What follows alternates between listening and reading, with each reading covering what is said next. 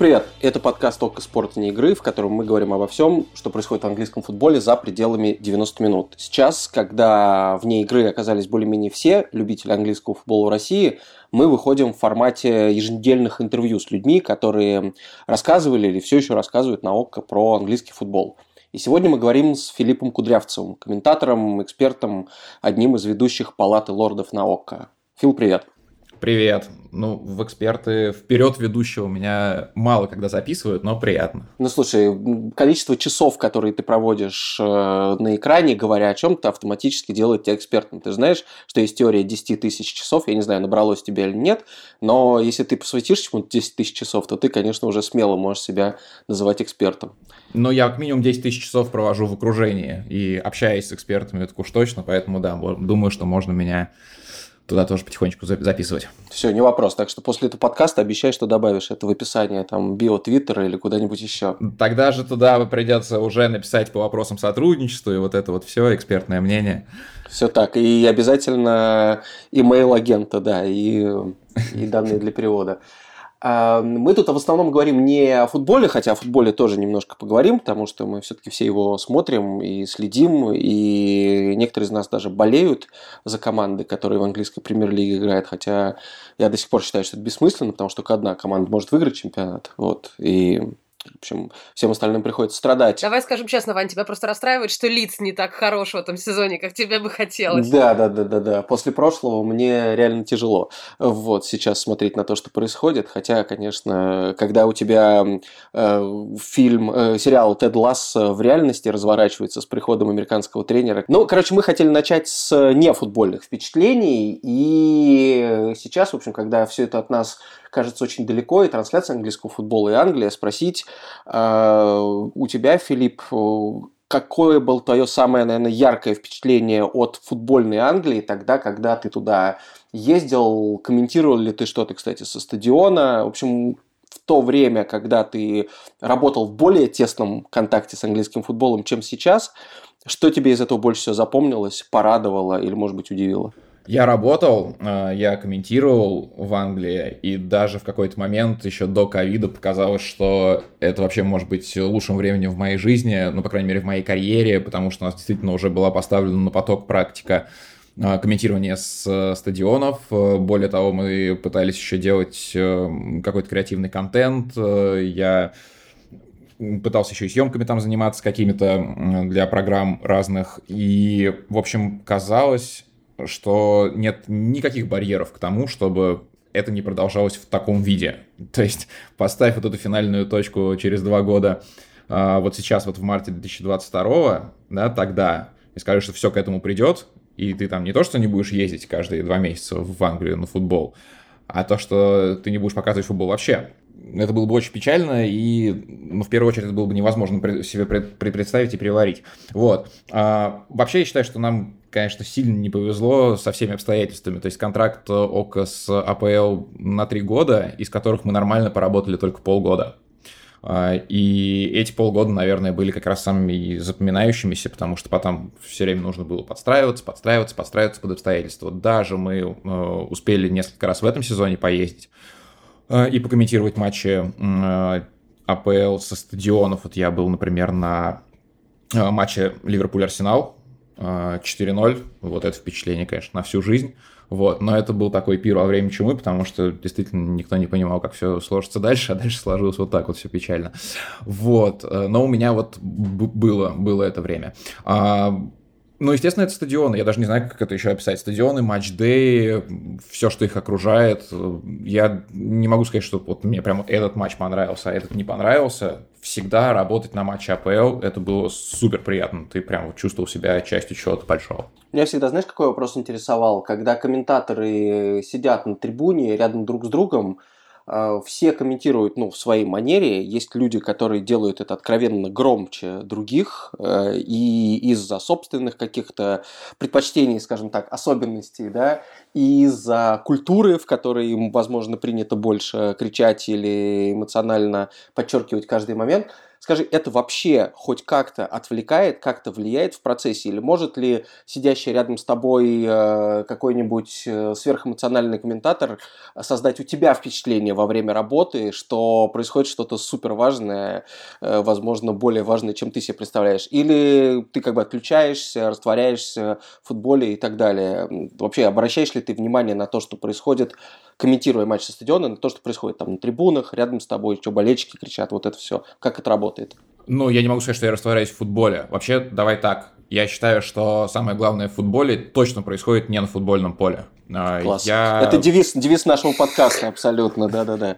Да, я за, я, за, я за то, что футбол э, это м, то, что даже происходит не на стадионе, а то, что происходит у тебя, не знаю, в душе вот с тех, э, с того момента, как начинается матч-дей. Может быть, даже еще и раньше, когда ты предвкушаешь. Я просто очень хорошо помню, как я э, ходил на футбол, там, не знаю, в детстве еще в Москве, и я с понедельника ждал субботы. И, если честно, с понедельника по субботу, может быть, было у меня даже больше впечатлений от футбола, который еще не состоялся, чем от двух часов самого футбола, потому что, ну, объективно, это был все-таки российский футбол, там не всегда э, с высокими, э, с высоким качеством, не всегда с яркой афишей. Вот, поэтому для меня футбол это вот что-то такое, совершенно неосязаемое, э, совершенно не конкретное и уж точно не, ну, не 90 минут матча, хотя, естественно, в голове останутся именно эти события, да, там самые яркие голы, развязки, там результаты, он в любом случае важнее всего. А по поводу того, как я ну, чувствую себя на трибуне, ну, я уж точно не обращаю внимания на комментаторов, потому что, во-первых, сидишь в наушниках, а, и тебе передается интершум как-то всего стадиона. Неважно, кто рядом с тобой э, сидит, как, насколько громкий человек, там, скорее он в свой микрофон может просто э, чего-то наговорить, что будет в эфир потом попадать. Но мне кажется, таких случаев тоже не бывает, техника более-менее профессиональная. Вот, поэтому ты получаешь только общий антураж. И в этом антураже ты растворяешься. Вот многие спрашивают, э, что вы ездите в командировке, да, то просто вас катают, балуют, это там просто интересный бонус работы. Ну, давай э, говорить откровенно, это действительно бонус работы. Я действительно считаю, что, ну, без командировок можно было бы обойтись. Ну, если так урезать косты, то, наверное, это первое, что можно срезать. Но э, я бы никогда в жизни не, не прокомментировал так э, матч Ливерпуль с Арсеналом, э, да, вот, который я сейчас недавно вспоминал, ноябрьский, если бы я сидел в Москве. Почему? Потому что там я растворялся в футболе, да, соответственно, я видел только футбол, а здесь я растворялся в Энфилде. И это уже и меня подстегивает, и я атмосферу намного лучше передаю. Даже не то, что атмосферу стадиона, а свое настроение гораздо лучше передаю, потому что оно у меня такое же, как у людей на трибунах. Поэтому если я на стадионе, мне нужно как-то это оправдать, и, естественно, я в первую очередь передаю э, вот это вот э, какое-то едва ощутимое настроение э, и пытаюсь звучать так, как так, как оно есть. То есть, если я на Этихаде, например, то, да, вот я как в московской студии. Если я на Энфилде, то это, соответственно, совершенно другая история. Я думаю, тебе в комментариях э, периодически пишут, что и в комментариях э, во всех соцсетях Ока периодически писали, что кто посадил вообще там фаната Ливерпуля комментировать э, все матчи Ливерпуля. И вот как ты себя чувствовал, опять же таки, комментируя с Энфилда? Я не знаю, первый, кстати, для тебя был раз именно комментаторство с родного стадиона или нет? И с учетом того, что матч получился такой яркий, и вот надо ли убивать в себе болельщика в такие, такие моменты? Спрашиваю, собственно, тоже как болельщик, которым постоянно пишет, что я пихаю свой Лестер куда только можно и нельзя. Ну, давай так, Ливерпуль все-таки не мой родной клуб, а, Энфилд не мой родной стадион. Я Ливерпулю очень сильно симпатизирую, этому Ливерпулю желаю всего а, самого Э, приятного, богатого и успешного, вот, по итогам этого сезона и всех ближайших, потому что этот Ливерпуль мне действительно очень-очень нравится, очень-очень дорог, я вот за него искренне переживаю. Я хочу, чтобы Ливерпуль был чемпионом, а не Манчестер Сити, ну вот, ну я не знаю, это очевидно то, что я могу сказать. Вместе с этим, мне кажется, что это не сильно влияет на восприятие моего репортажа, если к нему заранее не относиться вот так, потому что ты сказал, что ливерпульские болельщики мне пишут, мне пишут ливерпульские болельщики от того, что я недостаточно топлю за Ливерпуль. Мне пишут манчестерские болельщики, потому что что я слишком сильно топлю за Ливерпуль. Мне пишут болельщики всех остальных клубов по еще каким-то причинам. В общем, мне кажется, нет ни одного клуба АПЛ, а, чьи болельщики были бы согласны с моей предвзятостью и э, которым казалось бы, что это может сыграть на руку. Почему? Ну, наверное, потому что те, кто пишет, это чаще всего недовольны. И те, кто сидят и у них все хорошо, они вряд ли будут писать. Вот, поэтому как на это я не обращаю внимания. Просто мне интересно, мне не очень нравится, что э, все как-то очень однообразно и скучно. Ну, все комментарии одинаковые, но придумали бы что-нибудь новое в этом плане. Вот. А, а по поводу того, топить ли за свою команду, нет, мне кажется, все-таки топить не надо за свою команду. Но, опять же, футбол — это эмоции, и убивать в себе эмоции при голах Ливерпуля я, извините, не хочу. А, я буду стараться над, работать над тем, чтобы добавлять в эмоциях, когда Ливерпуль пропускает. Вот здесь я могу это сделать. Да, то есть в сторону увеличения но гасить в себе что-то, мне кажется, просто глупо. Слушай, а когда ты работаешь э, из студии, ты вот просто сказал, что если на стадионе, то постараешься передать максимально атмосферу и показать э, голосом, не знаю, наблюдениями, чем угодно людям, что вот ты вот в такой ситуации, ты что-то видишь, слышишь и так далее, и добавить это к тому, что на поле происходит. Когда ты в студии, есть какие-то моменты, которые тебе удобнее рассматривать? Может быть, ты понимаешь, что ты лучше видишь... Вот, можно здесь точку поставить. Ты лучше видишь. Потому что, на самом деле, комментаторские позиции на стадионе, они, ну, извините, там не на пятом, не на десятом ряду находятся обычно. Это обычно верхотура. А, и на Этихаде я комментировал два раза, я не знаю почему, но вот просто так получилось, что, к сожалению, опять-таки, да, в отличие от авторов программы около английского футбола или там около футбола, а, которые сразу взяли быка за рога и успели проездить, объездить всю Англию, мы как-то начинали с попсовых э, точек, то есть там, естественно, это в первую очередь там Олд Траффорд, Энфилд, то есть мы ездили на большие матчи, и с прицелом, что, ну ладно, никуда от нас все остальные лица и Норвичи не денутся, у нас еще три года контракта, а там вот как получилось получилось. Вот, поэтому, честно, был не везде. Вот, но вот мне запомнился именно Этихад, потому что два раза, что я там комментировал, я, э, моя комментаторская позиция была... Блин, я даже фотку пришлю. А, ну хотя да, у нас аудиоподкаст. А, вот это последний ряд, и от последнего ряда наверх идет техническая лестница на такую платформу под крышей. Вот. И ты там как э, ну, как световик э, или как снайпер на каком-то важном политическом мероприятии. Ну, вот, короче, вот, вот, вот кто, кто-то из этих людей э, чувствуешь себя там ну, вот ты реально видишь город высоты птичьего полета, потому что между крышей и трибуной еще есть небольшой зазор, э, откуда в декабре тебе дует нещадно. Э, и ты понимаешь, что у тебя, конечно, поле на ладони, вот, но если тебе нужно рассмотреть какую-то деталь на поле, то это уже извините. Вот, я выписал себе очки, года полтора-два назад. И очень редко их ношу, но вот стараюсь, когда комментирую со стадиона, их не забывать.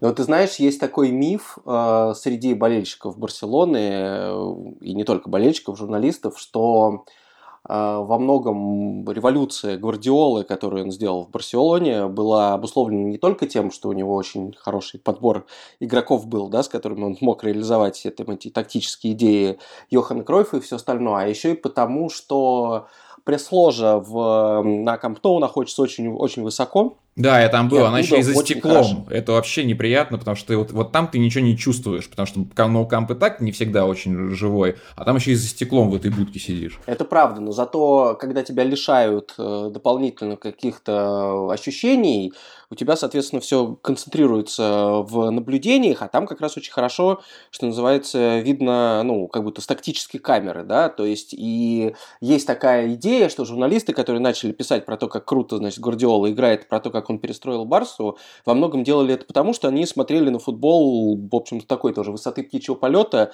и видели, кто там как перемещается, какие треугольники образуются в результате паса, как прессинг идет и все такое. И, может быть, на Этихаде тоже так специально сделали, когда Гвардиола приехал, я не знаю. Может быть, но, опять же, я не аналитик, да, я комментатор. Э, то есть э, запись с э, тактической камеры получить после матча не так уж и сложно, да, и потом использовать ее для аналитических программ. И там у тебя, естественно, будет там, градус твоей, вернее, уровень твоей аналитики будет очень такой монотонный в эмоциональном плане. Но здесь тебе важно рассмотреть каждый стык, расслышать каждый крик.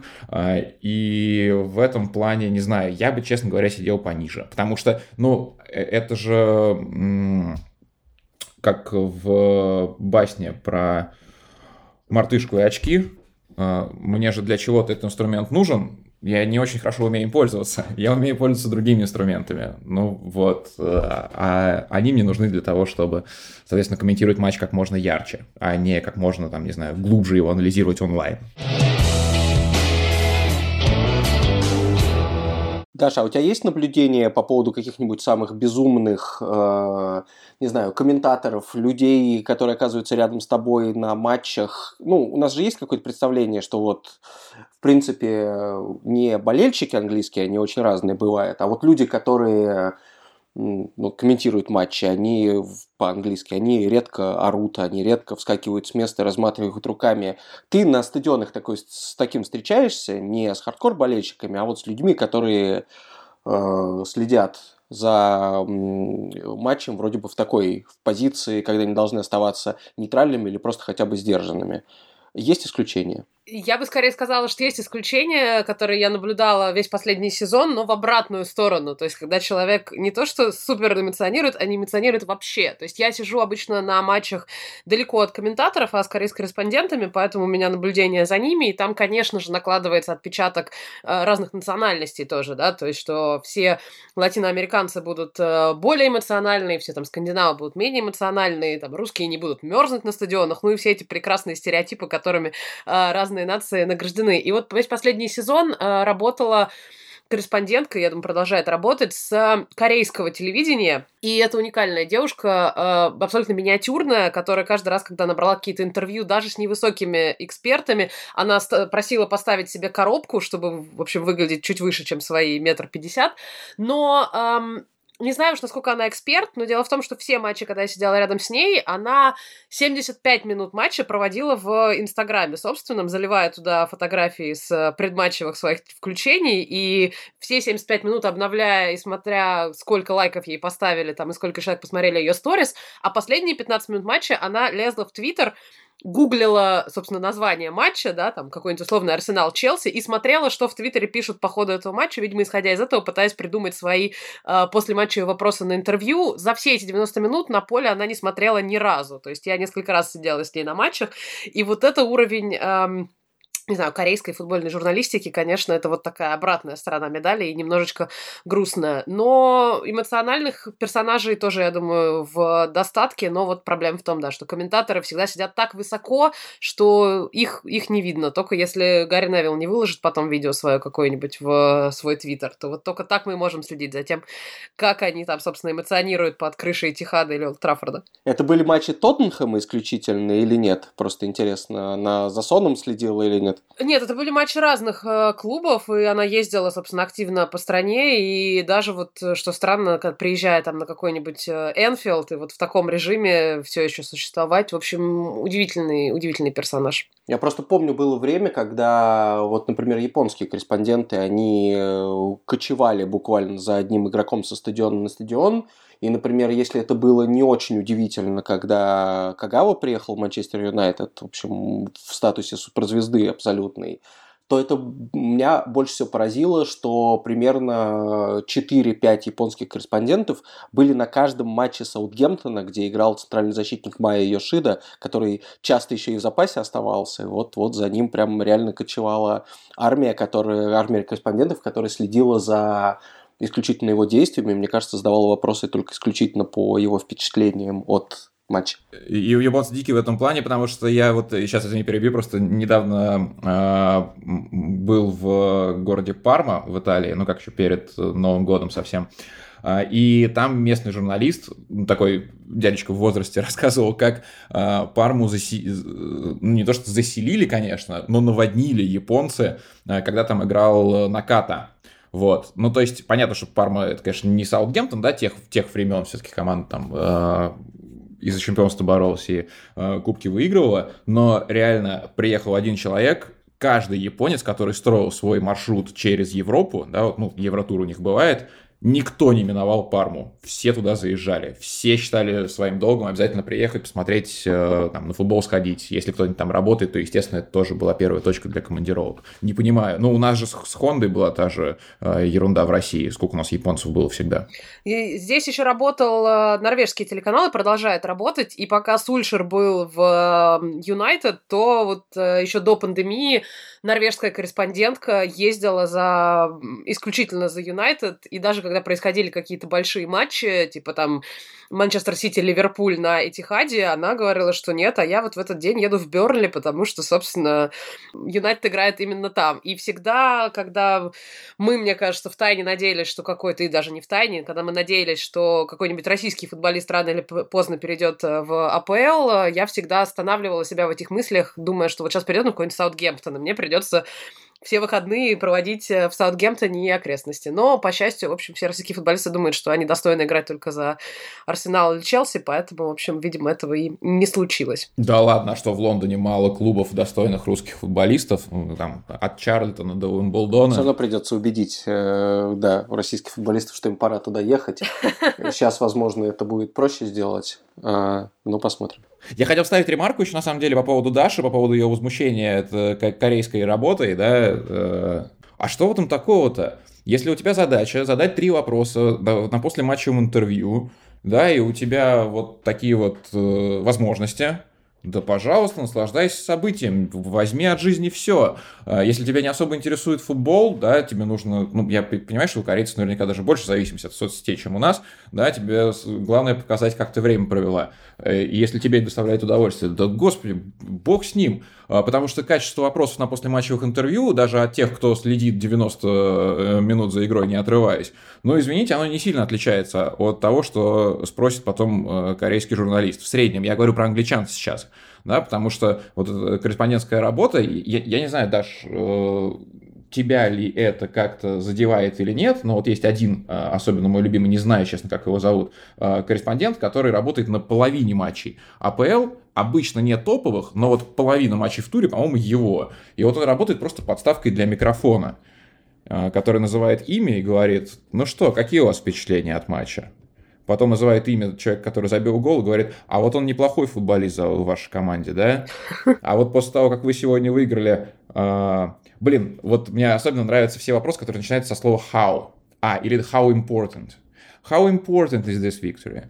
How important is this goal? Вот я даже не знаю, он хотя бы шкалу бы предложил там от 1 до 10. Вот как можно ответить на этот вопрос? Поэтому я думаю, что корейская девушка недалеко туда ушла, э, оттуда ушла, вот. Но зато она хотя бы делает то, что ей нравится. Все, получила, получила корейская корреспондентка э, свое одобрение от Фила. А, кстати, а после матчевых интервью, э, я знаю, что Филипп на меня часто ругался, когда я их брала, что я очень быстро задавала вопросы, и это усложняло перевод. Вот э, с чем еще, с какими еще сложностями ты сталкивался? Я знаю, что Вова Стагниенко однажды сломался на послематчевом интервью Трента, который говорит с очень сильным акцентом, и это было еще в начале самого контракта, по-моему, в одном из первых сезонов, когда Вова даже в эфире сказал, что все, ребят, простите, я не могу, я не понимаю, о чем он говорит. Вот у тебя были какие-то такие самые безумные послематчевые интервью, когда или переводить было сложно, или непонятно было совершенно, что человек говорит?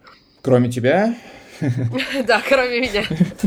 Ну, давай так, я более-менее понимаю всех, все-таки довольно много какого-то масс-медиа английского потреблял э, еще до работы в эфире, вот, и более-менее понимаю, как говорят даже шотландцы.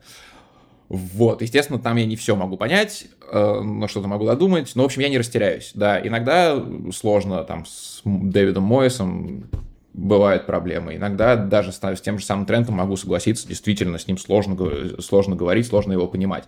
Вот. Но я бы не сказал, что это прям вот препятствует э, качеству моей работы, но меня стал очень сильно бесить э, немецкий акцент в английском языке. Мне почему-то до того, как я начал работать на ОКО, мне казалось, что немцы говорят довольно чисто. Но потому что я их слышал не так много. Но сейчас немцев дофига. Э, немцев, австрийцев, немецкоговорящих э, тренеров. И со временем я э, понял, что мне совершенно не нравится их вот такое рычание, вот это именно немецкое в английском, смягчение некоторых звуков. Вот даже не могу объяснить, что именно фонетически меня в этом беспокоит. Но, в общем, мне не нравится, как говорит Клоп. Вот прям вот я его... Ну, Клоп еще, Клоп еще и э, постоянно плывет э, по волнам своих мыслей, которые непонятно, куда его выведут.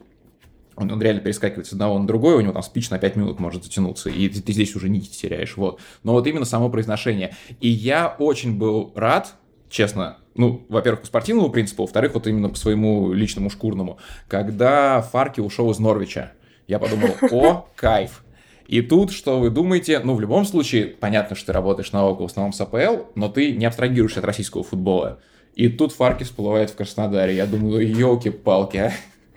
Вот он был моим самым нелюбимым тренером с точки зрения э, его, даже не то что перевода, а просто вот слушать его было не очень мне комфортно. Слушай, я тебе обязан просто рассказать сейчас, что вы точно поймете друг друга с э, Данканом Фергюсоном. Это легенда Эвертона человек, который вот помогал Анчелотти, да, который был временным тренером. Мне не знаю, остался он сейчас в штабе Лэмпорда или нет, скорее всего, да? По-моему, он во всех штабах остается. Да, он и, очень давно он там. На следующий год он будет временным исполняющим обязанности, и через год он будет временным исполняющим обязанности. Уже очень скоро, да. Эвертон в этом смысле вряд ли там какой-то тренер задержится надолго, по крайней мере, в текущей ситуации. Так вот, когда он играл, он э, был одним из самых грубых игроков э, в истории АПЛ. Получил там, нахватал кучу красных карточек, штук 7 или 8. В общем, один из э, рекордсменов в этом смысле.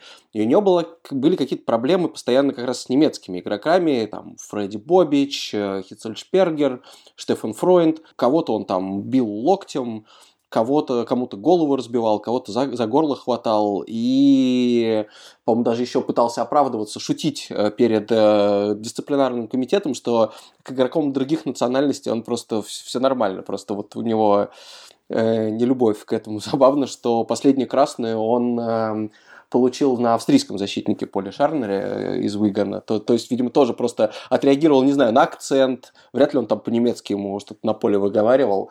Наверное, тоже на акцент. Поэтому имей в виду, Фил, аккуратнее. За это дают удаление. Ну, слушай, теперь я знаю, что у меня даже в Эвертоне есть мой soulmate, вот, поэтому все нормально, везде э, какие-то связи налажены.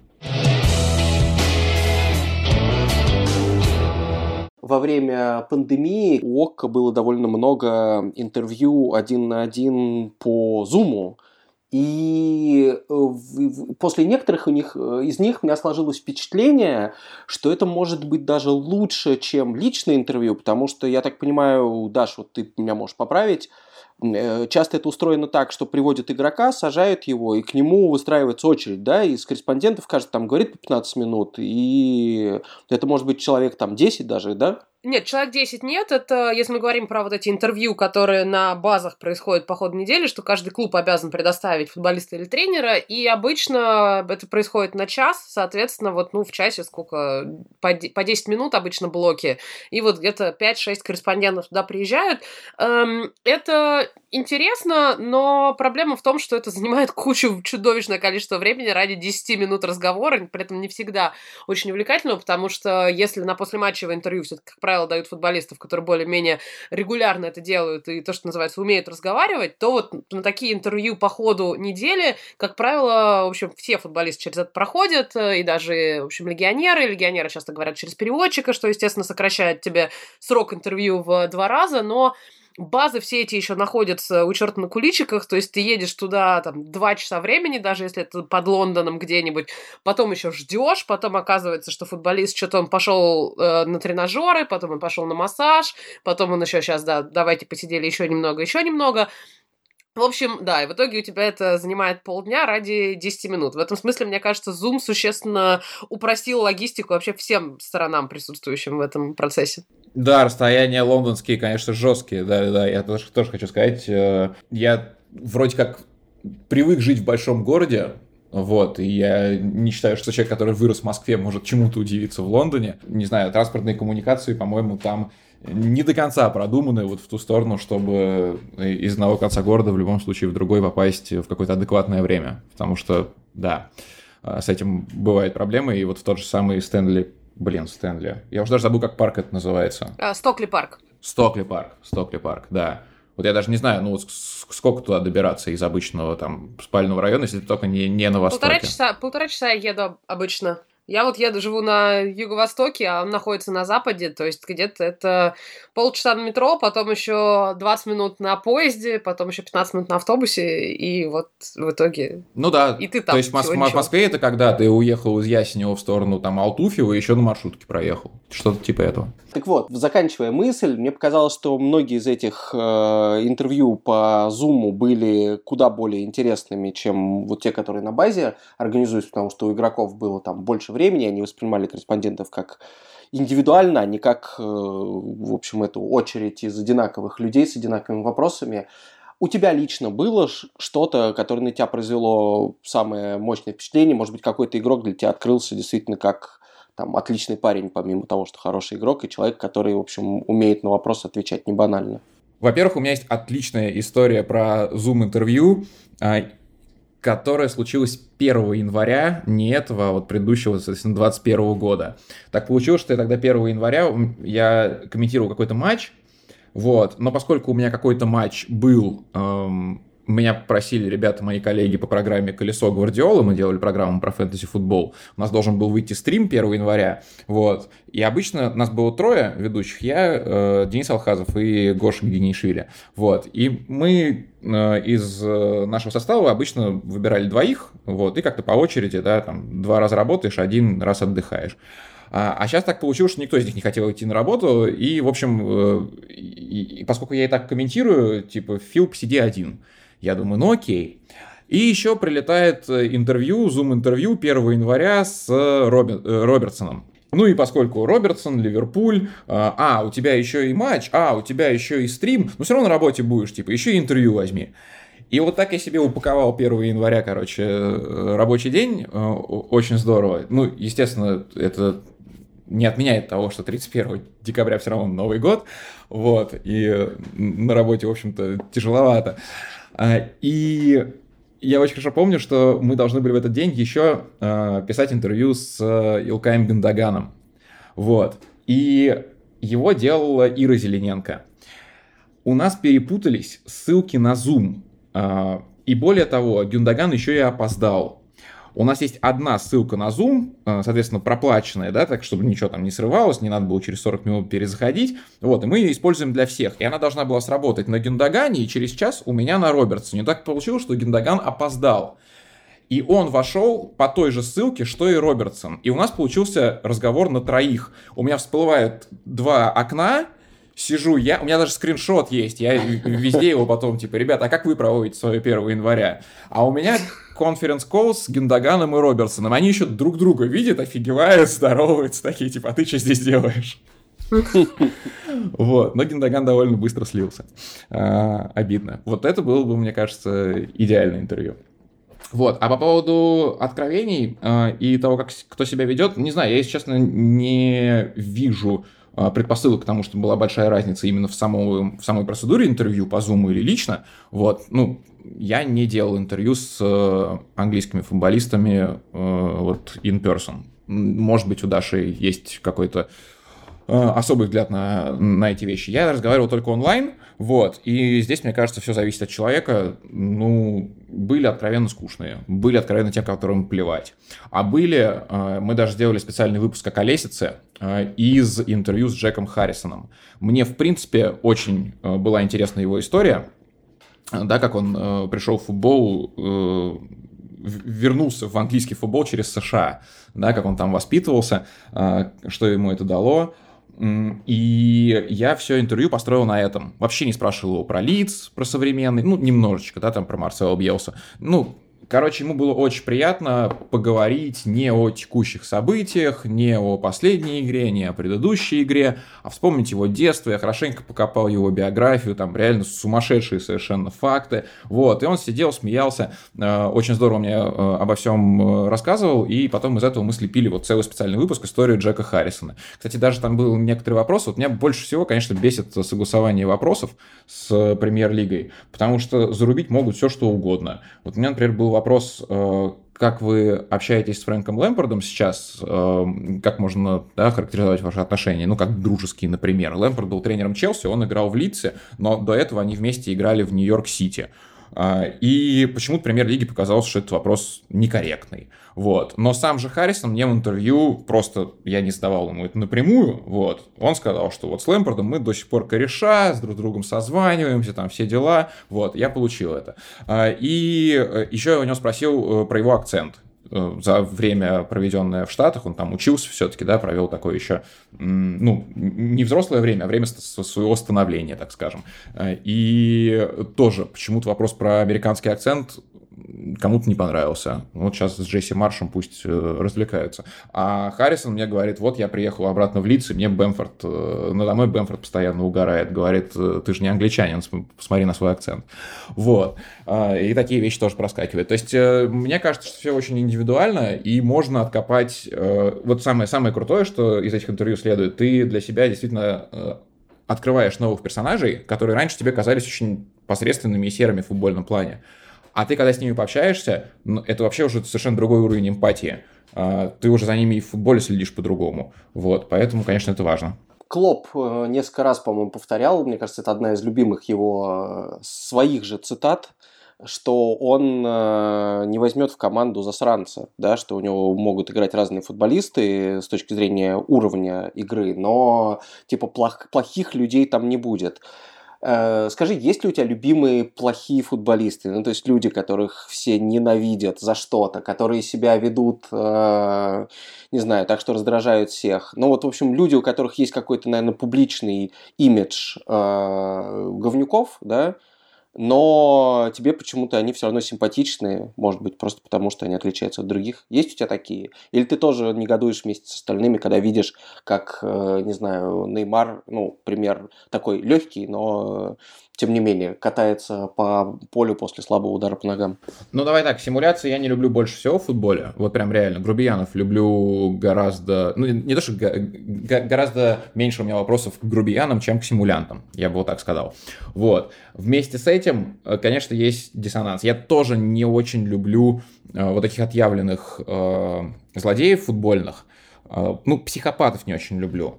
Э, мне кажется, что здесь должен быть определенный баланс, но мне кажется, что э, какие-то спокойные, равнодушные люди, они ну, не очень сильно привлекают э, болельщиков.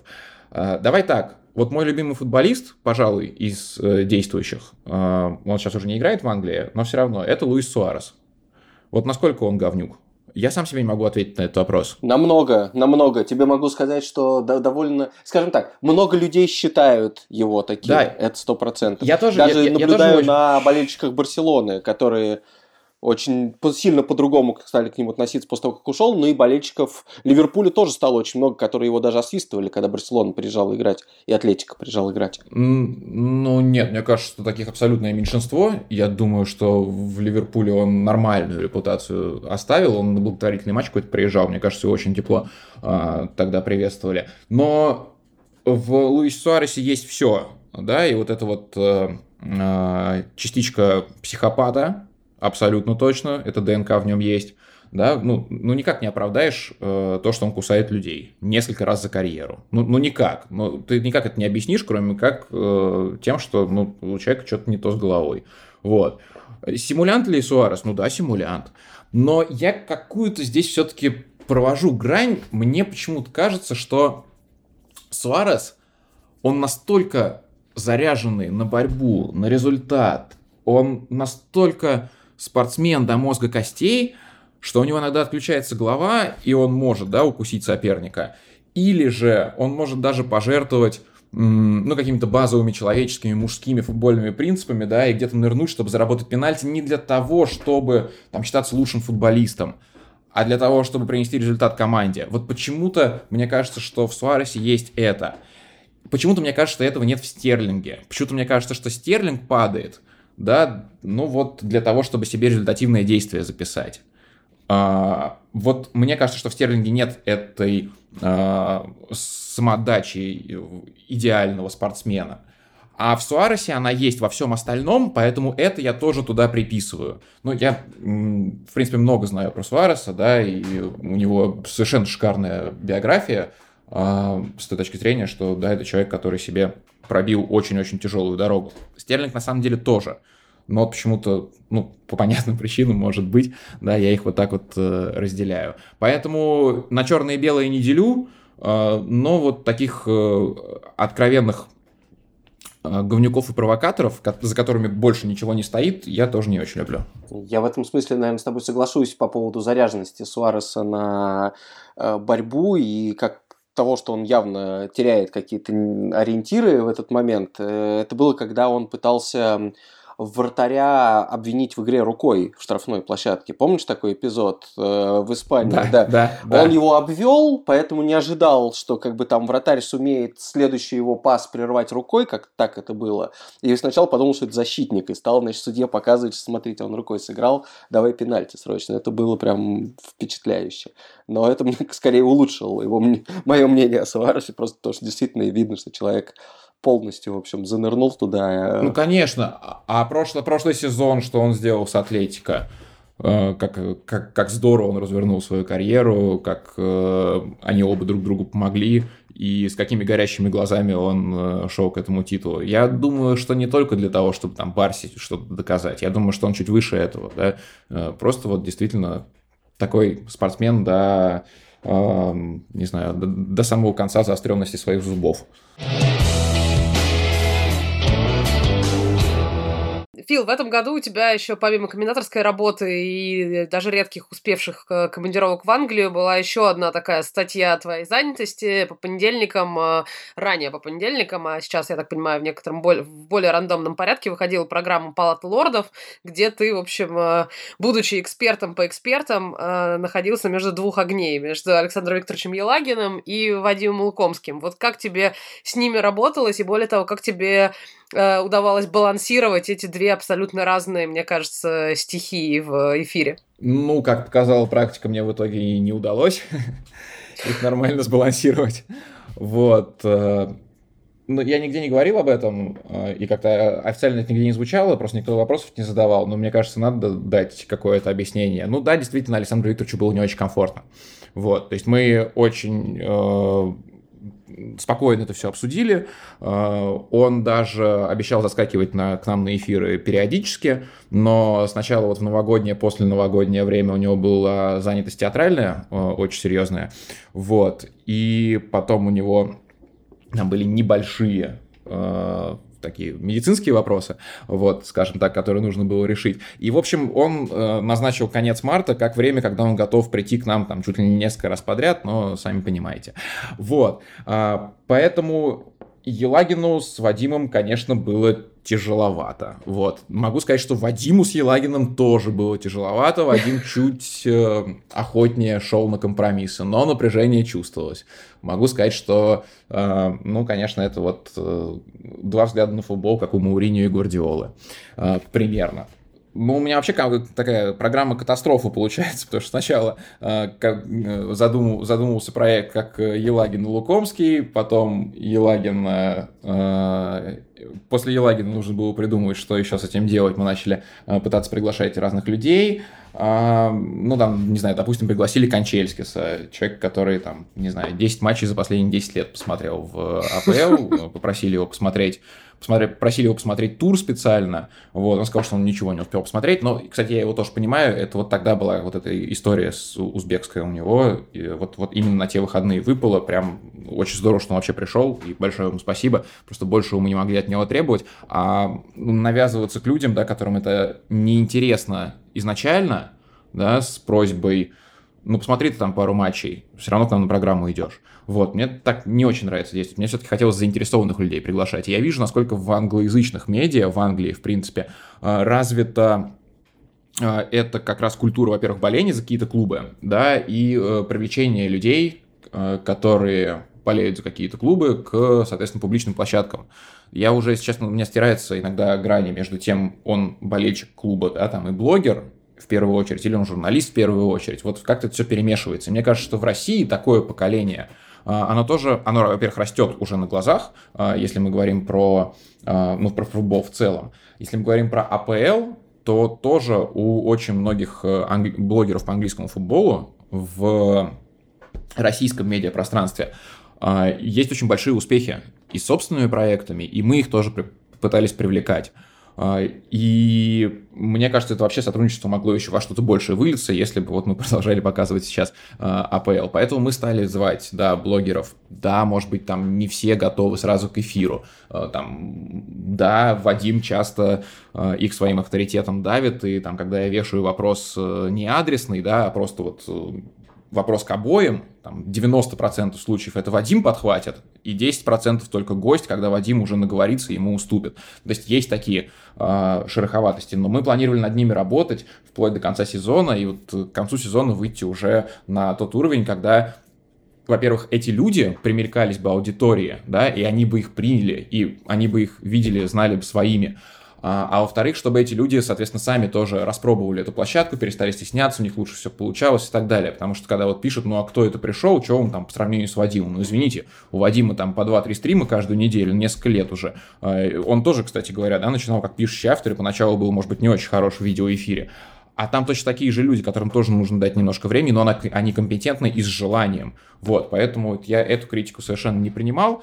А, будем сейчас стараться в новом формате тоже людей таких же подобных привлекать. А, я считаю, что вот такую тусовку, свою ламповую а, англоязычных болельщиков-экспертов можно сформировать, и она будет очень хорошо, достойно жить а, ну, как внутри себя, да, так, так и для, для, соответственно, всей аудитории. Сейчас мы перешли на такой более подкастовый формат. У нас оборудована такая handmade студия. Надо сказать, что у нас наш оператор-постановщик Денис Азарин все делал практически а, собственноручно, ну или там руками своей команды, то есть это не там профессиональная студия, ничего, прям, прям, прям самый минимум, но зато это очень спокойная, домашняя, расслабленная атмосфера, в которой мы просто можем говорить не по телевизионному, а вот обсуждать, как раз, может быть, даже где-то ругаться, шутить там и так далее на какие-то более глобальные темы. Вот у нас тема первого выпуска э, это Арсенал, Арсенал Микеля Артета.